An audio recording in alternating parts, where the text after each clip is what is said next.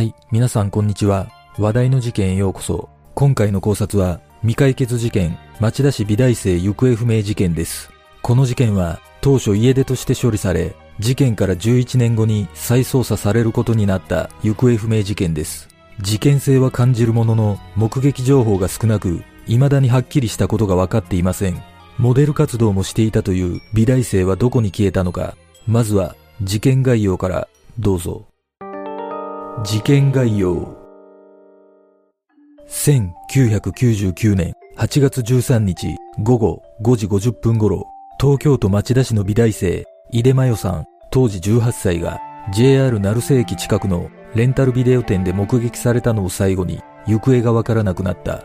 その日は早朝から真代さんと同居していた両親と双子の弟の一人が愛知県の実家に帰省していたが、真代さんは14日午後6時に渋谷にある歯医者の予約をしていたため、一人で家に残っていた。また、双子の弟のもう一人は、午前9時に泊まりがけのアルバイトに出かけていた。16日、家族が帰省先から帰宅した際、玄関の鍵は施錠されており、室内に変わった様子もなかったが、真代さんの姿はなく、連絡が取れないことから、翌17日、家族は警察へ捜索願いを出した。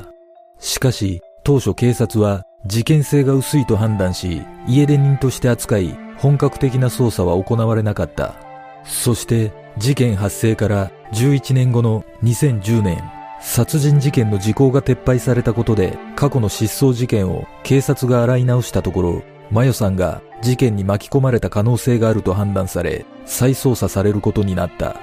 しかし、行方不明から20年以上経った現在も、有力な手がかりや情報はないままとなっている。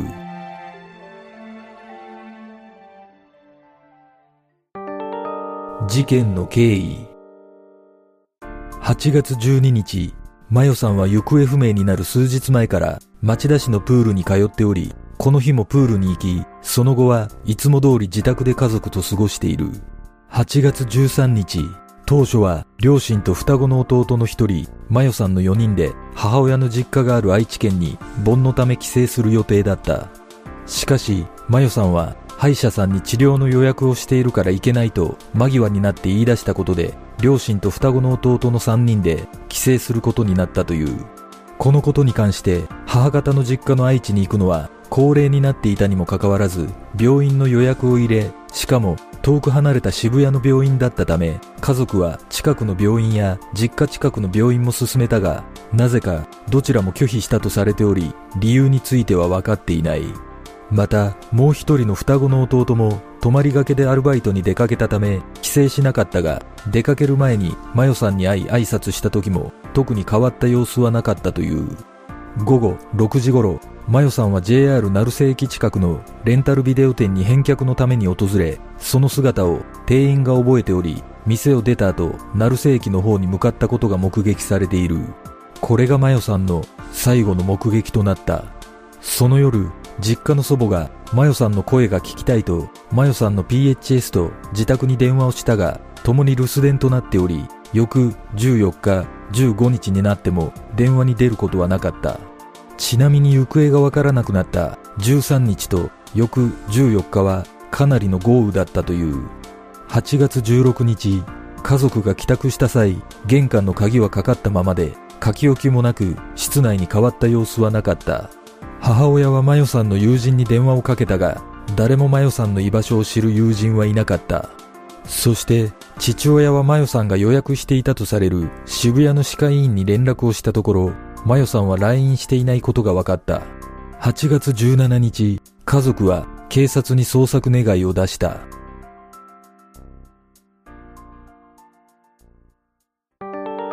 真代さんの特徴。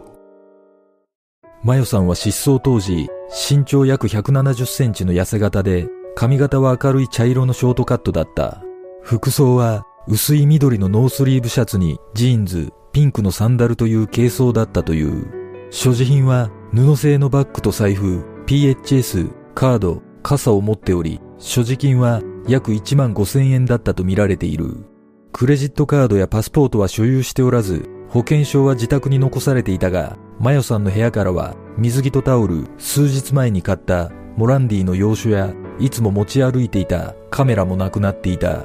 また、マヨさんの口座には約2万円の残高があり、失踪後に両親が2回お金を振り込んだが、引き出された形跡はなかったという。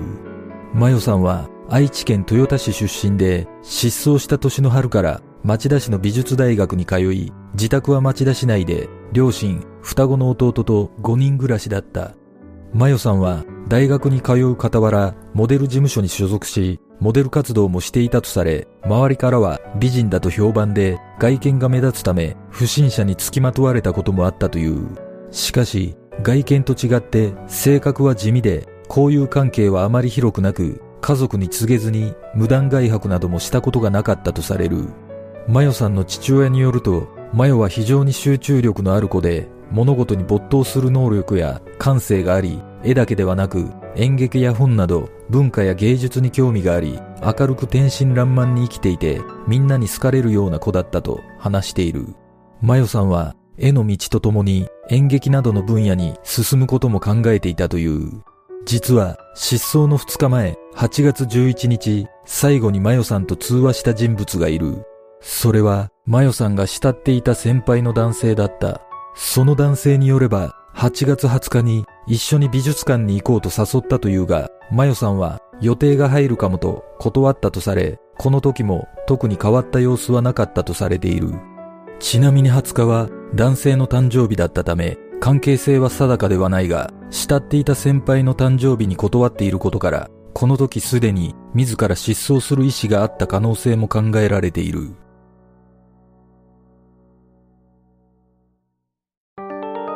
不可解な点。警察は当初、マヨさんを家出人扱いしていたが、約11年経ってから再捜査されることになった理由には、いくつかの不可解な点が事件性を疑わせたことが考えられる。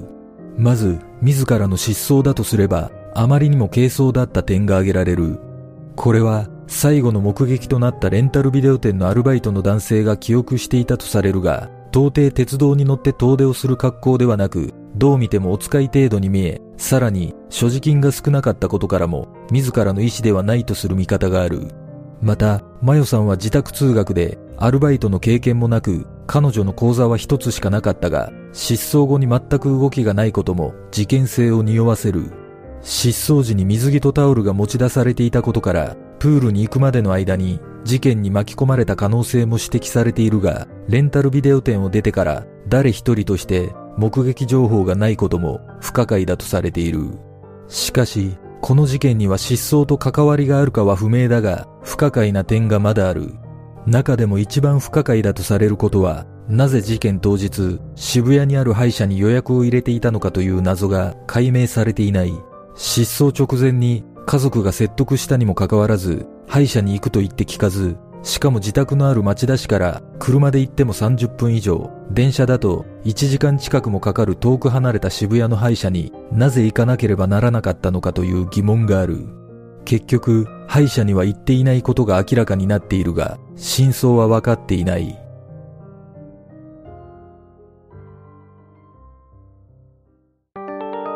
家族の願い。失踪から約11年が経った2010年。マヨさんの父親の携帯電話に警視庁の刑事からマヨさんの話を聞かせてほしいと突然連絡があった。父親は思わず探してくれるんですか、すぐ来てくださいと叫んだという。捜査の過程で刑事から娘さんは事件に巻き込まれて生きていない可能性もあると告げられたが、父親は捜査を見守りつつ探し続けるしかない、真相をはっきりさせたいと言い切っている。父親は当時を振り返り、すぐ戻ってくると思い、積極的に動かなかった。その結果、証拠がなくなってしまったのが最大の後悔。守ってあげられなくて申し訳ないと語り、皆さんの力を借り、SNS を駆使して情報を流してほしいと呼びかけている。現在もいつ戻ってきてもいいように、マヨさんの部屋は当時のままの状態にし、魚や女性をモデルにした力強いタッチで描かれた油絵が飾られている。また、両親はあるインタビューの中で、マヨさんが悩んでいたことはなかったかという質問に対し、特に気分の高揚も落ち込みもなく、特別なことは感じていなかった。ただ、今までやってきた絵のことより、演劇に興味を持ち始めていたと答え、隠れてアルバイトをしていた可能性についてもないと答えている。事件の真相とは。2018年に行われた FBI によるプロファイリングでは、マヨさんの生存確率は 65% から 70% 程度とされ、これは過去の行方不明者のデータを統計的に観測したもので、おおよそ信頼できる数字とされる。仮に自らの失踪だとしても、当日の天気は記録的な豪雨で14日夜まで長時間降り続いていたため、わざわざこのタイミングで家出をする可能性は低いとの見方が強い。警視庁は事件に巻き込まれた疑いもあるとみて捜査しているが、有力な手がかりはなく、目撃情報が極端に少ないことで解決の糸口は見出せていない。ただ、一つ気になる情報がある。それは事件当時、マヨさんの近所に住んでいた高校生の女の子が通学途中、車に連れ込まれそうになった事件が発生していたという。その時の犯人は20代くらいのメガネをかけたボサボサの髪の男で、幸い悲鳴を上げると男は逃走し、未遂に終わったため警察には届け出なかったというが、事件が起きたのはマヨさん失踪の約1ヶ月前だったとされる。マヨさんは目立つタイプだったため、このような不審者に狙われていた可能性も十分考えられる。しかし、この事件の鍵を握るとされる遠く離れた渋谷の歯医者に予約していた謎は解明されておらず、未だに事件なのか自らの失踪なのかは分かっていない。果たしてマヨさんはどこに消えてしまったのか。この事件の真相とは。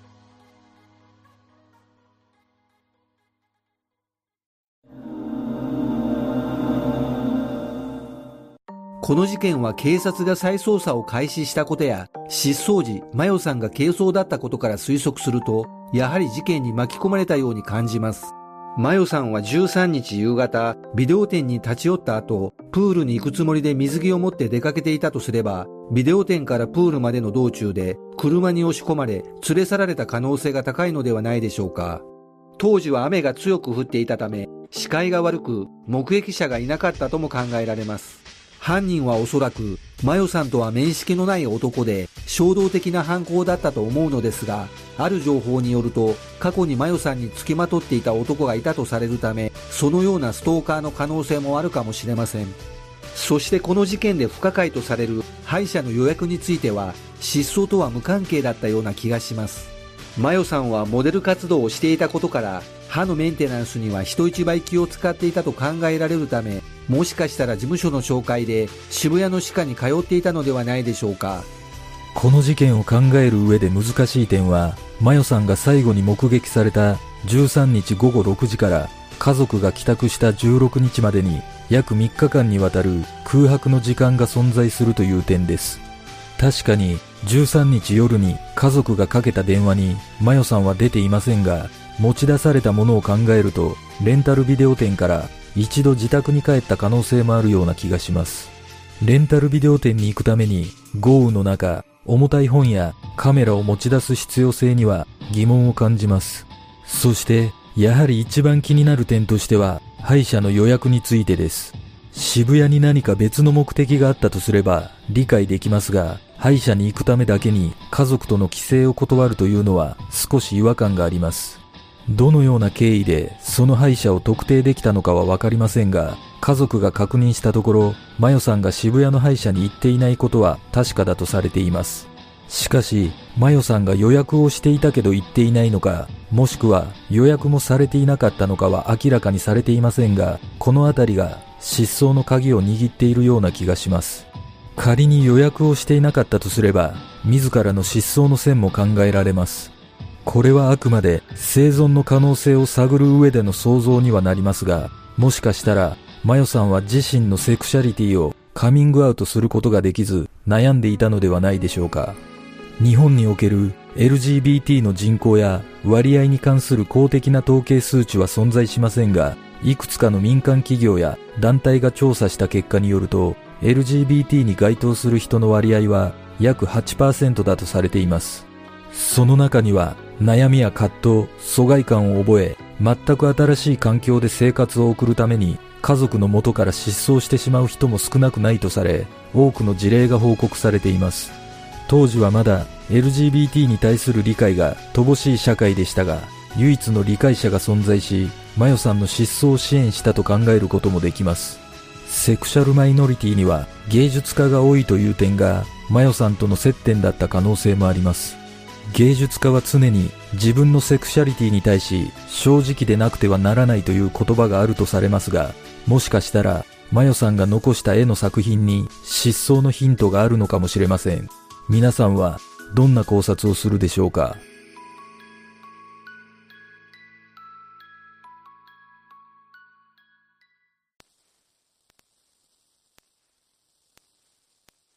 では今回の考察は以上となります。